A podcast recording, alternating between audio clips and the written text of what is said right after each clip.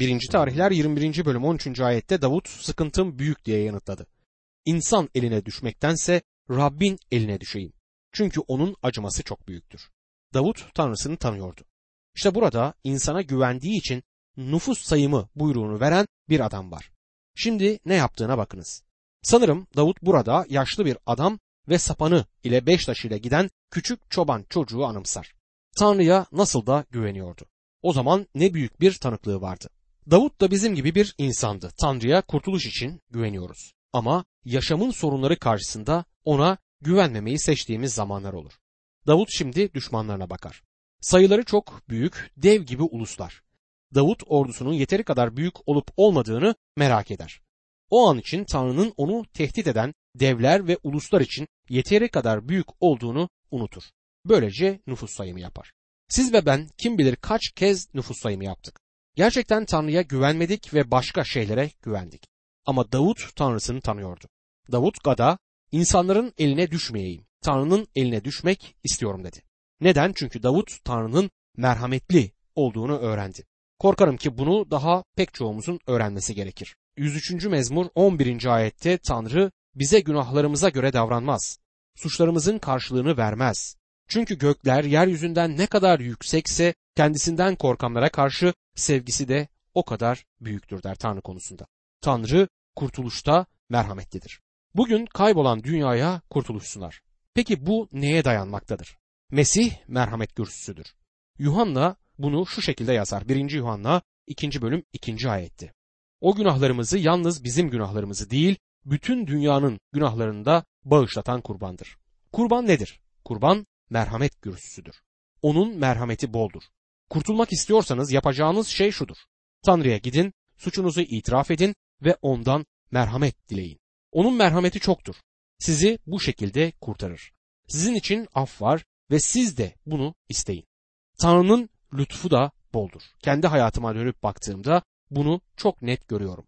Bugün o kadar çok merhametlidir ki yalnız bana değil, kurtulmamış olan tüm dünyaya merhamet eder. Neden dün gece yargılamak için gelmedi? Çünkü merhametlidir. Bir gün gelecek ama o bekler. Çünkü merhametlidir. Ve tövbe için fırsat vermeye devam eder. Bir babanın çocuğuna acıdığı gibi o da bize acır. Merhameti geleceğe dek uzanır. Onun merhametine emin bir biçimde dayanabiliriz. Asla bitmez. Onun mizacına dayalı geçici bir mutluluk anı değildir bu. Onun karakterindeki bir gelişme ise hiç değildir. Nasıl dost olunur ve insanlar nasıl etkilenir diye bir kitap okuyup merhametli olmaya karar vermedi. Davut şükredin Rabbe çünkü o iyidir, sevgisi sonsuzdur diyor. yüz otuz altıncı mezmur birinci ayetti. Böylece Davut kendisini Tanrı'nın merhametine bırakır. birinci Tarihler yirmi birinci bölüm on dört ila on yedinci ayetler arasında bunun üzerine Rab İsrail ülkesine salgın hastalık gönderdi. yetmiş bin İsrailli öldü. Tanrı Yeruşalim'i yok etmek için bir melek gönderdi. Ama melek yıkıma başlayacağı sırada Rab onu gördü. Göndereceği yıkımdan vazgeçerek halkı yok eden meleğe yeter artık elini çek dedi. Rabbin meleği Yevuslu Orna'nın harman yerinde duruyordu. Davut başını kaldırıp baktı. Elinde yalın bir kılıç olan Rabbin meleğini gördü.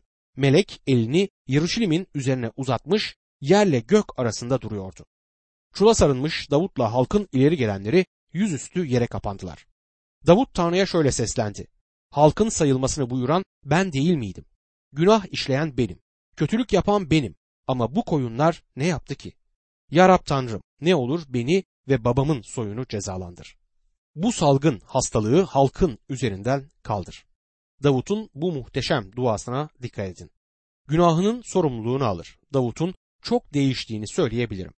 Batşebe ile günah işlediği zaman bu konuyla ilgili tek söz söylemeyecekti.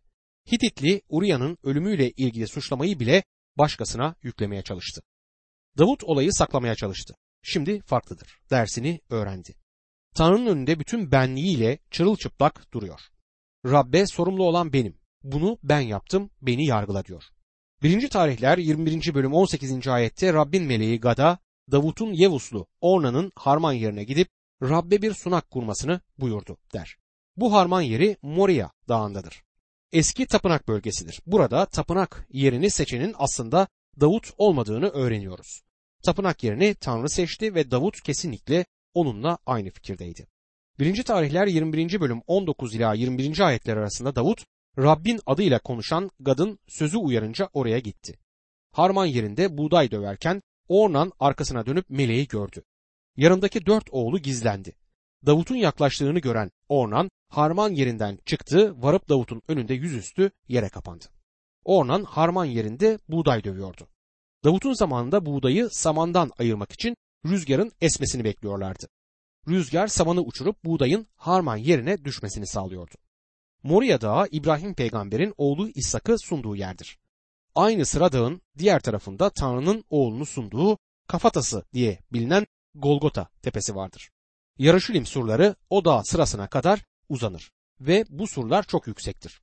Gördüğünüz gibi Tanrı Orna'nın Moria Dağı'ndaki harman yerini seçer. Çünkü orası Tanrı'nın İbrahim'e oğlunu sunmasını söylediği tapınak kurbanlarını ve son olarak da dünyanın günahını taşıyacak olan Tanrı'nın kuzusunun kurban olmasını dört gözle beklediği yerdir. birinci Tarihler yirmi bir ila yirmi üçüncü ayetlerde Davut Ornan'a Rabbe bir sunak kurmak üzere harman yerini bana sat dedi. Öyle ki salgın hastalık halkın üzerinden kalksın. Harman yerini bana tam değerine satacaksın. Ornan senin olsun diye karşılık verdi. Efendim kral uygun gördüğünü yapsın. İşte yakmalık sunular için öküzleri, odun olarak dövenleri, tahıl sunusu olarak buğday veriyorum. Hepsini veriyorum. Ornan cömert bir adamdı. Harman yerini ve Davut'un ekmek takdimelerini sunabilmesi için topladığı buğdayı verdi. Ayrıca yakılan takdime için öküzleri ve odunları da verdi. Bu adam her şeyi Davut'a sundu. Ama şimdi bir de Davut'u dinleyin. birinci Tarihler yirmi birinci bölüm yirmi dördüncü ayette ne var ki Kral Davut olmaz dedi. Tam değerini ödeyip alacağım. Çünkü senin olanı Rabbe vermem. Karşılığını ödemeden yakmalık sunu sunmam. Davut kendisine bedava olarak verilen şeyi Tanrı'ya sunmayı reddetti. birinci Tarihler yirmi birinci bölüm yirmi beşinci ayette ise böylece Davut harman yeri için Ornan'a altı yüz şekel altın ödedi diyor. Davut harman yerinin ücretini tam olarak ödedi. Davut orada Rabbe bir sunak kurup yakmalık sunular ve esenlik sunuları sundu. Rabbe yakardı. Rab yakmalık sunu sunağında gökten gönderdiği ateşle onu yanıtladı diyor. birinci Tarihler yirmi birinci bölüm yirmi altıncı ayette. Davut şimdi Tanrı'ya takdimelerini sundu. Gökten gelen ateş Tanrı'nın Davut'un sunusunu kabul ettiğini belirtir. birinci Tarihler yirmi birinci bölüm yirmi yedinci ayette bundan sonra Rab meleğe kılıcını kınına koymasını buyurdu. Melek buyruğa uydu diyor. Yargı kılıcı kınına kondu ama o kılıç Golgota'da Rab İsa Mesih'in böğrünü deldi. Birinin dediği gibi Tanrı'nın yüreğine bir mızrak yarasıyla girdim. birinci Tarihler yirmi birinci bölüm yirmi sekiz ila otuzuncu ayetlerde ise Rabbin kendisine Yevuslu Orna'nın harman yerinde yanıt verdiğini gören Davut orada kurbanlar kesti.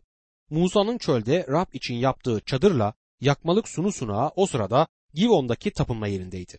Ama Davut Tanrı'ya danışmak için oraya gidemedi. Çünkü Rabbin meleğinin kılıcından korkuyordu diyor. Burada önemli bir şeyi görmenizi istiyorum.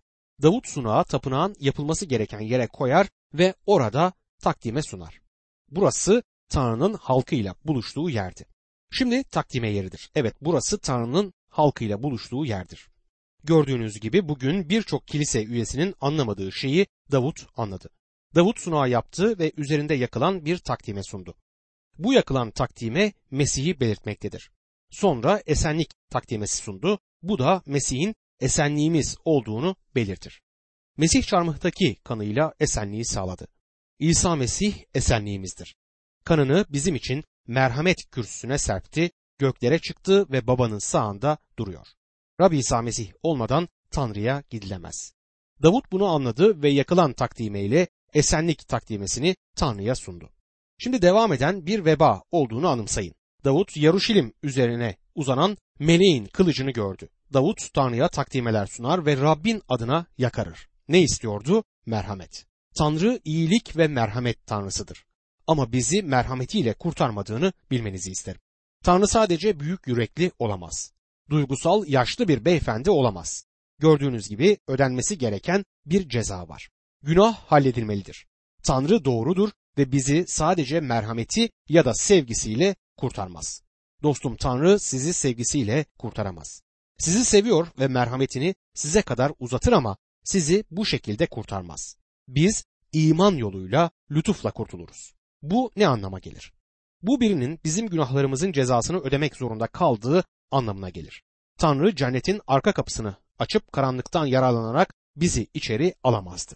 Cennetin parmaklıklarını kaldıramaz. Günah sorununun halledilmesi gerekir. Bizi kurtarmak için günaha göz yumamaz. Tanrı'nın önünde suçlu günahkarlarız ve cezanın ödenmesi gerekir. İsa Mesih cezamızı ödemek için yeryüzüne geldi. Kurban odur.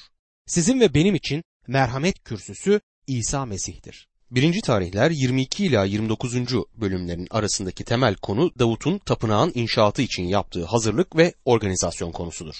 Bu noktadan birinci Tarihlerin sonuna dek Davut'un Tanrı'nın yapmasına izin vermediği tapınağın inşaatı için organizasyonunu, malzemeleri toplamasını ve hevesini görmekteyiz.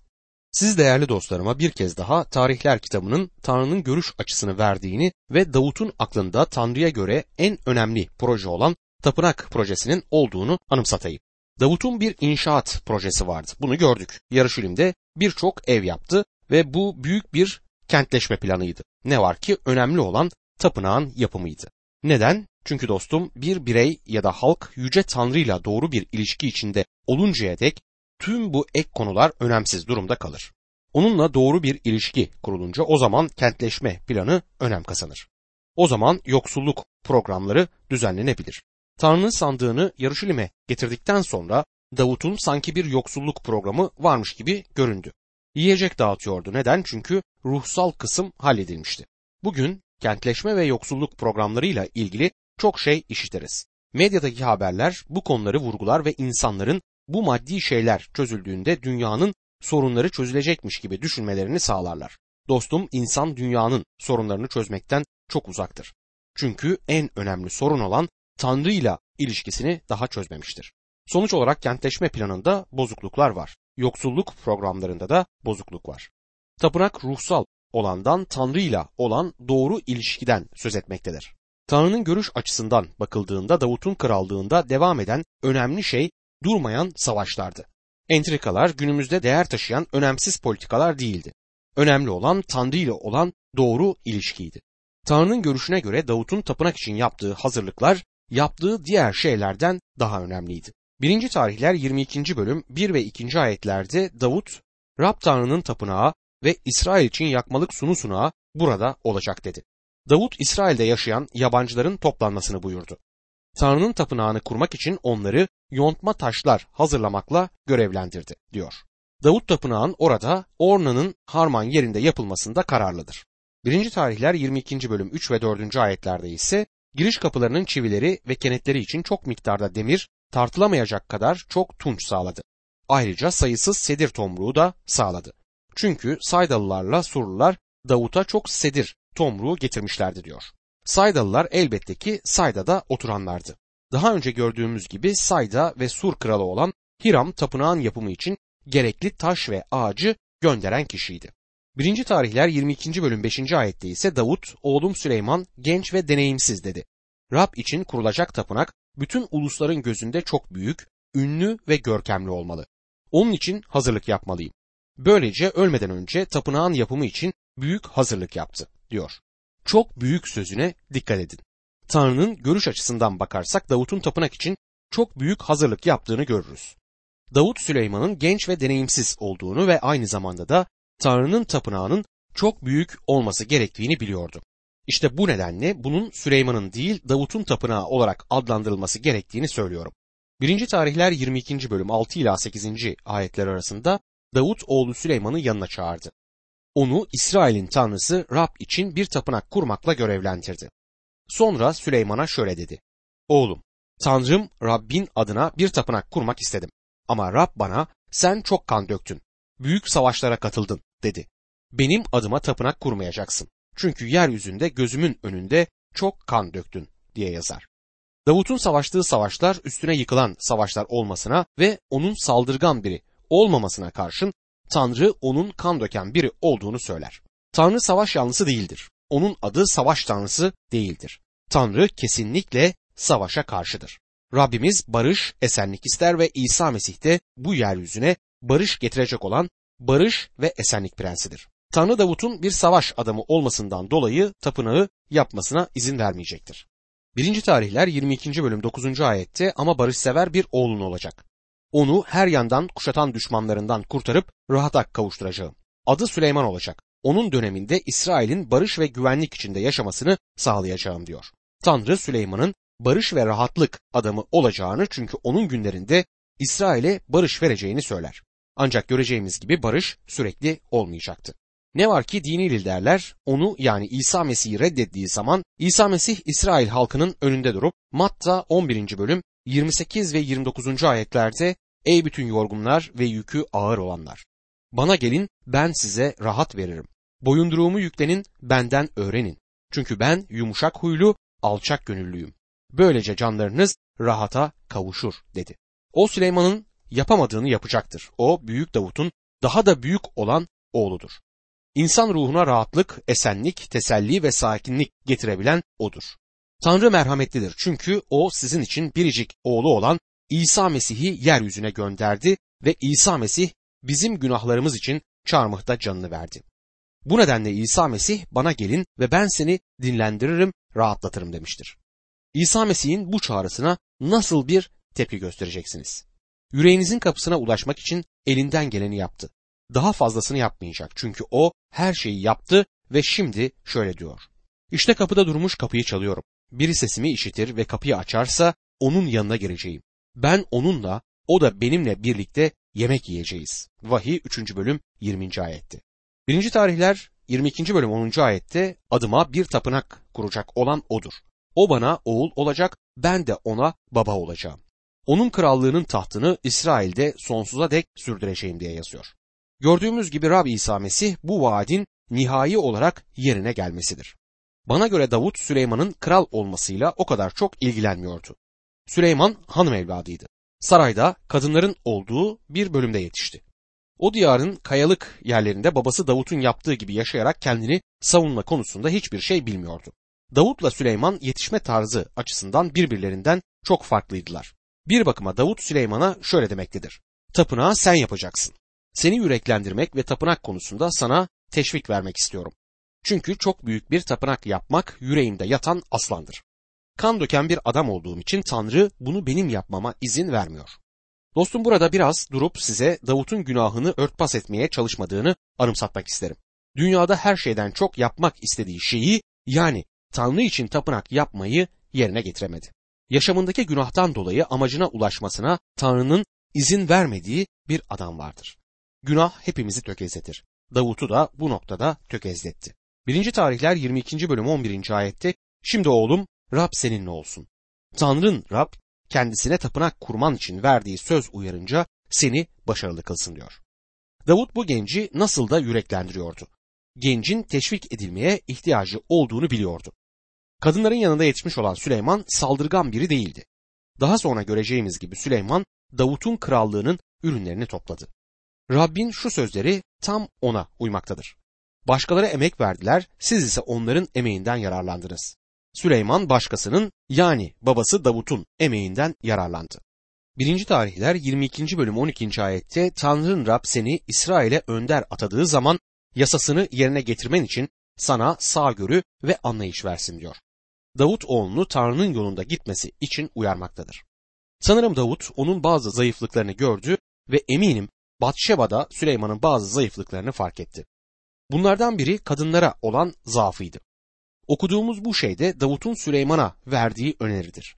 Annesinin ona verdiği tavsiyeyi okumak isterseniz bunu Süleyman'ın Özdeyişleri kitabının son bölümünde okuyabilirsiniz. birinci Tarihler yirmi ikinci bölüm on üçüncü ayette Rabbin İsrail'e Musa aracılığıyla verdiği kurallara, ilkelere dikkatle uyarsan başarılı olacaksın. Güçlü ve yürekli ol, korkma, yılma diyor. Davut Süleyman'ın yılgınlığa düşeceğini biliyordu. Süleyman'ın güçsüz ve cılız olduğunu biliyordu. Ona erkek olmasını, kuvvetli ve yürekli olmasını söyler. birinci Tarihler yirmi ikinci bölüm on dördüncü ayette işte sıkıntılar içinde Rabbin tapınağı için yüz bin talant altın, bir milyon talant gümüş, tartılamayacak kadar çok miktarda tunç, demir, tomruk ve taş sağladım. Sen de bunlara ekleyebilirsin diyor. Davut Süleyman'a tapınak inşaatında hiçbir kısıntı yapmamasını söyler. Köşeleri kesmesine gerek olmayacaktı, malzeme sıkıntısı olmayacaktı. Davut sıkıntı zamanında krallığını kurmaya çalıştığı dönemde Tanrı'nın tapınağı için gerekli malzemeleri toplama çalışmasını sürdürmüş olduğunu söyler. Tanrı bunun farkındaydı. Tanrı Davut'un yüreğinde olanı gördü. Bundan dolayı Davut'a Tanrı'nın yüreğine göre olan adam denir. Tanrı her şeyin üstünde olan bu yürek tutumunu, ruhsal değerlere verilen bu önemi istiyordu. Dostum, hayatınızdaki gerçek hedef nedir? Ne tür hırslarınız var? Ne tür tutkunuz var? Bugünün genç kuşağının hayatta hiçbir hedefi ve amacının olmadığı söyleniyor. Hiçbir iman yaşamının uygulanmadığı zengin evlerde büyüdüler.